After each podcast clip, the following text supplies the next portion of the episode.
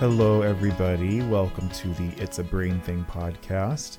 Today, we will be going through our third book club episode, which is chapter two, part two of Dr. Mona Delahooke's Beyond Behaviors. As you'll remember from last episode, I did not realize how intense it was, and when I got to the last big chunk of it, I felt like we had already gone through too much and that people had enough to kind of think about and chew on. So, we are going to be doing the second part today. And this morning I sat down and started listening to it and I decided that I was going to re-record it because I I didn't like certain elements of my voice. I I note that when I am stressed or under pressure as I go on and I talk, my voice develops this quality of tension, I'll say. So the bummer of listening to my voice is that I hear those things. So I want to continue this topic in a more regulated state. I got my work done. I have nothing else to do other than to record and edit the podcast. So I am ready to go. Just our episode reminder that nothing I am saying is endorsed by Dr. Delahooke. This is just a book club that I want to do in depth to help everybody understand a big part of the complexity of challenging behaviors for children with fetal alcohol spectrum disorders and really a lot of other situations. But this is all through my lens, and so again, nothing I'm saying is endorsed by her.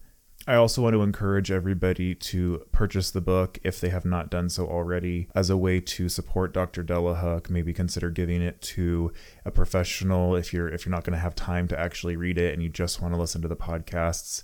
I just think it's really important that we support her and I want to continue to encourage us to do so. And today we're going to be talking about some potentially intense subjects. So I just want to put that warning out there for those of you who might be struggling. It might be something you want to wait until you're in a frame of mind to hear and absorb and take notes and do whatever you need to do. In part one of chapter two, we talked about several things, but we ended it on going through the developmental processes. And what these processes are looking at is given the tools that an infant's brain has, what can we expect their brain to start to be able to do throughout these processes or developmental stages?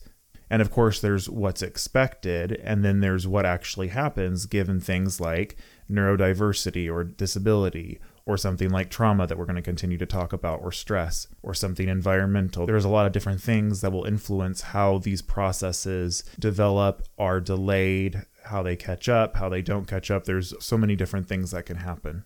Just to review the processes, when an infant is born, we want them to soon be able to regulate themselves and attend to the environment attention is not attention span in the way that we typically talk about it on this podcast. But when things are going on, the infant will notice it. And usually we, we see this by their eyes will move in that direction, especially as they continue to develop. And it's in process one where neuroception is developed. So, this idea that the baby is able to feel safe and regulated, that's safe neuroception. And so, within the first few hours or days, this safe neuroception will start if a lot of different things are in play, like having a caregiver, not being distressed because of medical issues, etc., etc. But a lot of things can happen that means that their neuroception is not fully developed. And so then that will change the course of what we would expect to see in development.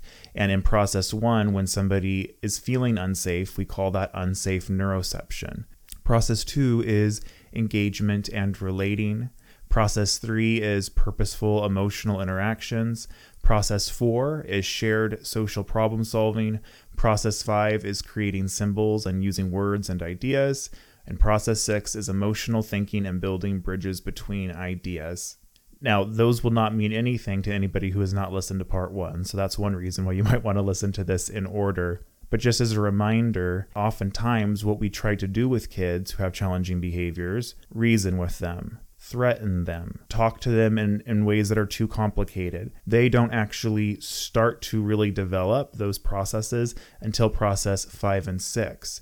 And so, because for so many of these kids, there's an issue of neuroception in process one that has continued throughout their development and probably hindered the development of other skills because of that stress or because of that lack of safety. And when we say skills, we're talking about many different kinds of skills in terms of the brain, in terms of social skills, in terms of relating to people, in terms of dealing with what's going on. But a lot of it is unconscious. So today we are going to go over the different pathways, and each of these is discussed much more throughout the book. So I definitely want to encourage you to read it. But I would like for you, as we go through these different pathways, to think about where do you see your kid? Do you often see them on one pathway? Do you see them on two pathways? Do you often see them on three? There might be some where you notice that your kid has never, you've never noticed that they've displayed any quote unquote symptoms or signs of being on this pathway. Before you reject it, that's good to note because it's possible that some pathways don't apply, but also it's sometimes hard to tell because of what's going on. And these pathways are going to be really important because when we say them, that will indicate that a child is engaging in a certain type of response based on which pathway they are feeling. And Dr. Delahooke points out that we don't want to use these colors in conversations with kids, at least not right away, because color systems traditionally have relied on this idea that one color is better than another. So we're going to have three colors green, red, and blue. And the idea that you quote unquote want to be on green is kind of going to happen if we if we use this system with kids because that's that's what they're used to that the goal is to be on green and if your goal is that they be on green that's not what we're doing here it's about us as the adults first communicating and understanding what's going on on a brain level so it's not that it's better to be on green. It's that, oh, our child is on the green pathway right now, or they're on the blue pathway, or they're on the red pathway. Let's talk about what each of these are, some of the signs that you can look for if your child is on that, and what is important to know about each of these pathways. And just a warning things are about to get brainy. Let's talk about the green pathway first. There is a worksheet on this on page 51 of the book. Now, we're talking about polyvagal theory here, and the green pathway or the green physiological state is technically referred to as the ventral vagal system. And ventral vagal is referring to which processes are engaged to create this state of being. And this is essentially having safe neuroception. If you are feeling safe, and you have the ability to regulate yourself. That is what eventually allows our executive functioning skills as they start and continue to develop for about two decades to do so at their best. If we're not feeling safe neuroception, we're going to be on one of the other pathways, and that will hinder executive functioning development, presumably, as well as multiple other areas of development, especially if another pathway is happening in an ongoing fashion. And again, we want to go to different pathways if the situation calls for it. But in the cases that we're talking about, we are talking about brain issues that cause a misperception. And we're going to be individualizing this. Don't black out anything. Make sure you can still see it and, and still keep an eye out for it. And that, of course, will be what we would want you to do for the next week when kids are on the green pathway, we're going to look for certain things maybe in their face. Unless there is a neurodiversity factor, such as maybe autism going on, they are going to look us in the eyes frequently. Their eyes are going to be bright and shiny. They will look at objects uh, that are either unusual like so they'll notice things essentially or if an object makes a noise or just for whatever reason calls attention to itself they will look their body is generally relaxed. If we're still in the infancy stage and we're witnessing the green pathway, their arms and legs move toward the center of their body frequently. And when we're talking about anybody, the general speed of their movements and the abruptness and smoothness of their movements will change a little bit so that it will go faster or slower depending on the situation, but it will it will do so appropriately when somebody is in the green pathway, this is essentially a state of feeling safe, being soothed, and a big thing is the social engagement element of it. And that's one of the things we have to remember true, safe social engagement happens in the green pathway. You can have social engagement while you're in another pathway, and it, it, probably won't be very good, or there will be some hostility to it, or some other complicated factors. And that's usually what we're doing is we're engaging kids in conversations when they're in those states versus when they're in the green state and more able to use those skills. Their voice when they speak will likely be laughing. They'll have tone changes. Again, unless there's another factor like maybe a speech issue or part of their disability that creates more flat affect, that doesn't necessarily mean that they're not on the green pathway. So, those are some of the things. I don't want to list them all because, again, I want people to use the book as a tool. But those are some of the things that we would look for on the outside. Again, every kiddo is different, so you're going to want to list out what you also notice when you picture your kid or if they if they have periods right now where they're on the green pathway, list some of those things down. And she goes over various different areas from what the face looks like to how the voice sounds to how the body is moving to how the body is positioned. Those are all important and interesting factors that they're probably not even aware of and that we're often not aware of. So, really take your time to develop your child specific lists, whether we're talking about the green pathway, the blue pathway, or the red pathway. The green pathway, the information about what your child looks like is just as important as when we're not doing well.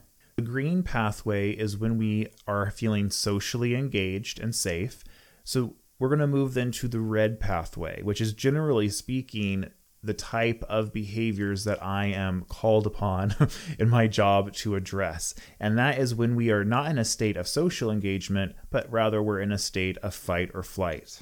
And this turns on when the brain senses danger. When your kiddo is mad at you, even a neurotypical kiddo, and they are having this emotional response and they're fighting you and it's not just having an emotional response that they're expressing and they're getting it out but like where they are arguing with you their brain is in this state of danger intellectually they know that you're safe but we know that the executive functioning system putting together all that regulation and information is not in place when we have the red pathway. And that's assuming that we have the executive functioning skills in the first place to actually be engaged. That's often not the case when we're talking about kids who've been through trauma, kids with FASD, or just very young children in general. Some things we're going to look at and their eyes, they're often going to be really wide eyed or squinted or closed.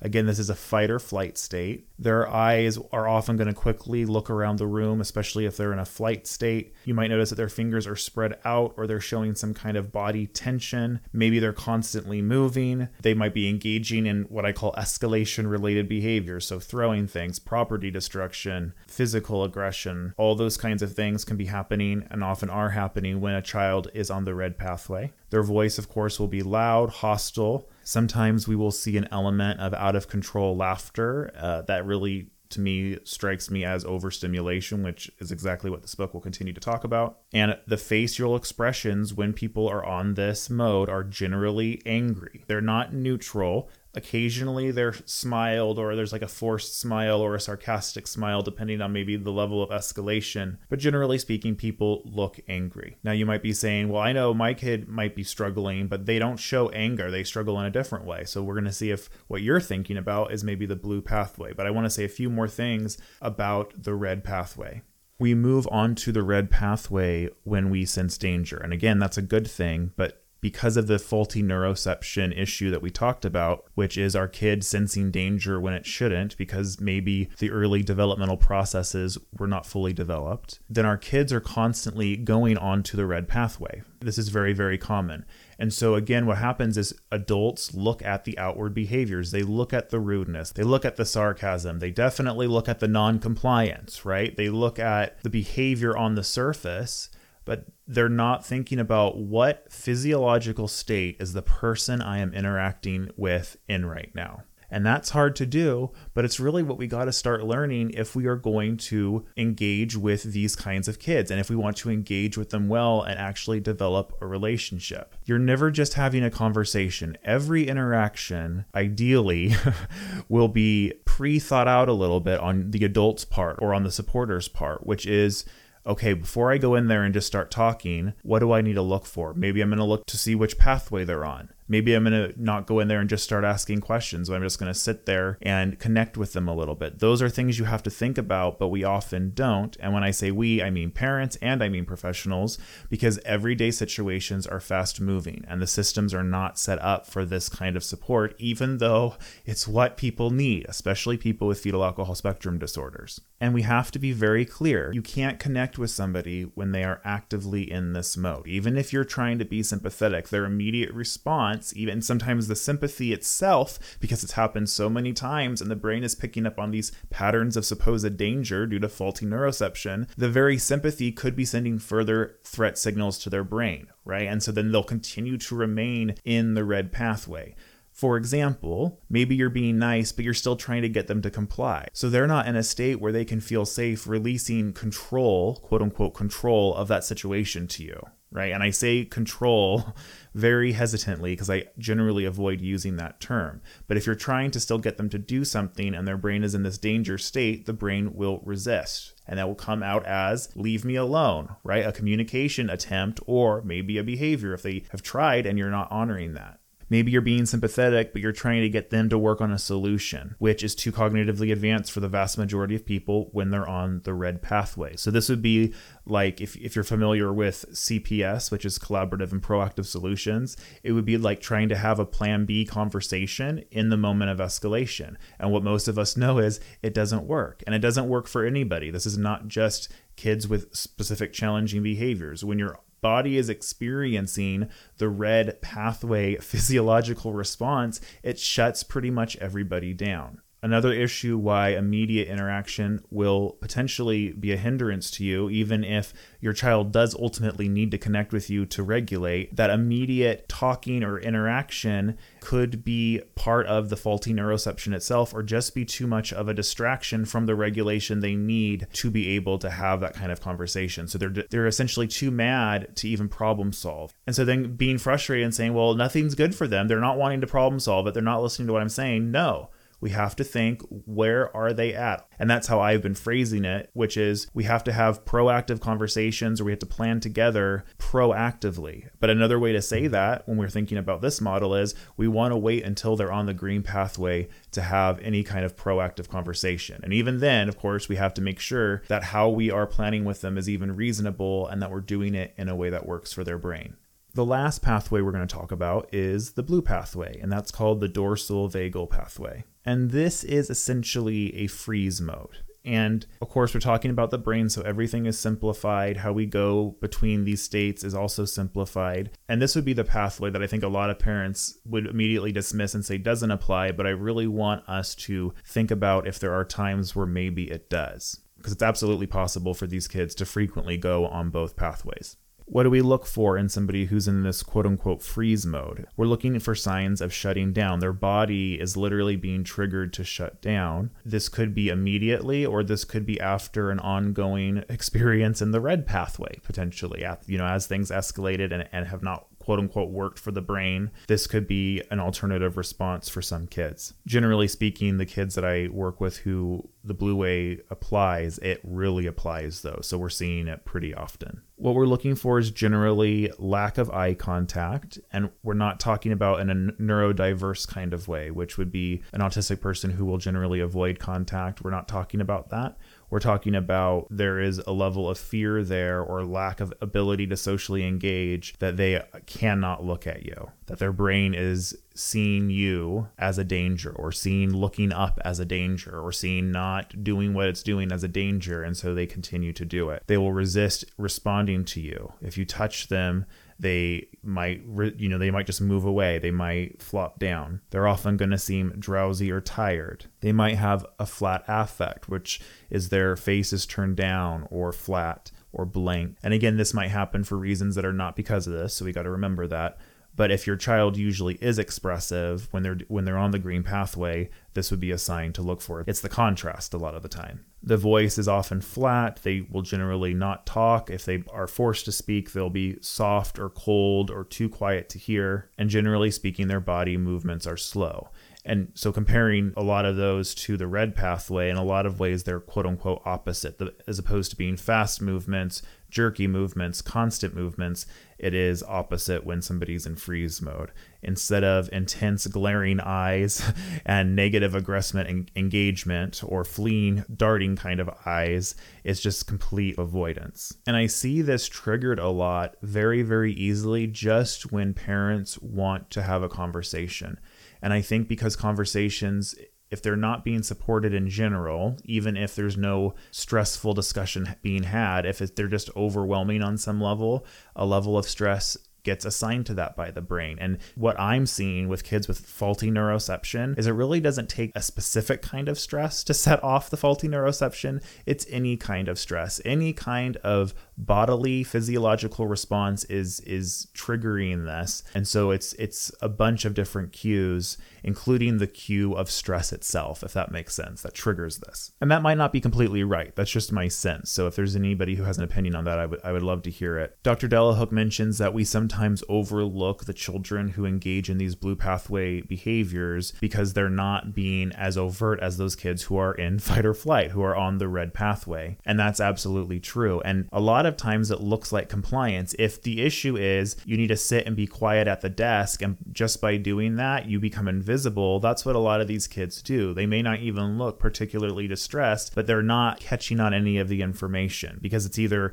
too complicated or because they're in a state of faulty neuroception. And so these are the three different pathways which apply to everybody, but which our children who are represented by the listeners in this podcast, they experience it a lot more because of faulty neuroception.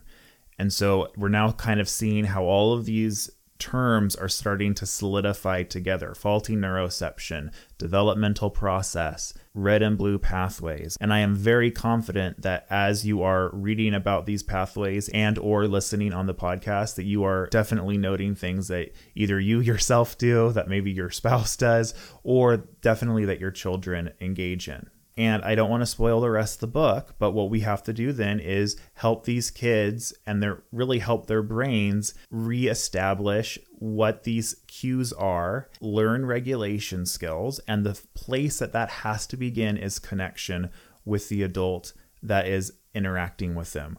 And so that means that we have to have an adult interacting with them who knows how to recognize and keep them on the green pathway, who knows how to recognize when they're on the red pathway and respond in the way that will maintain connection and then regulation. And then the blue pathway, of course, they need to recognize if that's a factor and how they need to respond in that situation when I think of the teachers I have heard talk about students and the stories I've heard from parents, there are so many misunderstandings about who these children are and what they've been through. And I get it because they do not look sympathetic so much of the time. But the reality is, if you're a teacher and you're struggling with a student who's who we're talking about, you're dealing with a kiddo who has been probably through multiple teachers like you before, who goes through life interacting with people in a way that demands too much for them and who probably experienced a lot of stuff before they came into your life. And so these immediate negative responses to demands or to instructions or to any kind of stress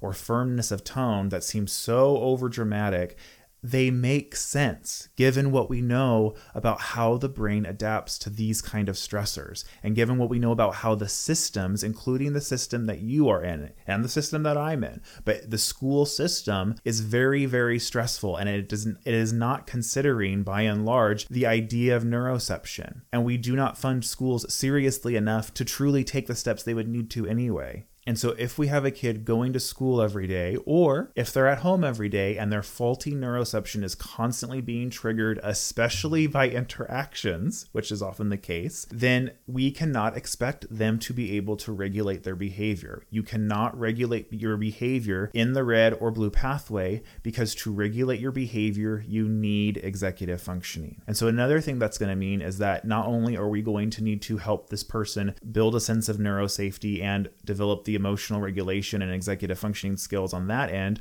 we're going to have to be flexible with them in the meantime. It's going to take time for those cues of safety to be built and for our connection with them to fully form. So there are going to be times, even after the connection starts, even after you're feeling good about this, that they're going to say something that hurts your feelings. That's why it's very important that we have a plan that we can follow that allows us to continue to tell them, hey, even if you're struggling right now, I'm safe. And now we're going to follow a plan to get you regulated again, which we know means I'm following a plan to get you on the green pathway because that's where we obviously know that the social connection is going to happen more. If you respond in the way the vast majority of people respond to these kinds of behaviors, even the ones who are trying to be nice, but verbally, with continued demands, with more and more hostility as the power struggle unfolds, you are only establishing further cues that will lead to stress down the road. And that's how relationships with these kids are either broken, oftentimes immediately. So it only takes one negative interaction for this kid not to want to be around you anymore. And so another displacement to another classroom or another foster home or wherever or how these relationships get strained, maybe over time. And so eventually, even though things start off well, if we establish these negative interactions and we add stress and we think about how neuroception works and how development works, you approaching them one day might just lead to them getting stressed. When you're not even saying anything, that is what they're going to start to pick up on. So, as we're going to talk about as we go throughout the book, is this idea of co-regulation, and that's what that's what you have to do. Is when somebody is either on the red or the blue pathway, you have to help them co-regulate, and that's what we do with infants. That's part of what we have to do together as people to even have the skills of regulation begin to develop. And so, for a lot of kids, that is what they were missing. Obviously, we're not going to have a 12 or 13 year old sit in our lap and hold them like a baby, but the sense of safety and the connection and doing things with them, all of those things that Dr. Delahooke will continue to talk about with us, those are the things that establish the safety. So maybe someday down the road, when they're ranting and raving at you about something and you say something to them, they might actually immediately stop or they might calm down a lot quicker. Okay, so that is the last part of chapter two. I hope it was interesting for you. I will talk to you guys very soon again with chapter three. Have a great week and stay safe.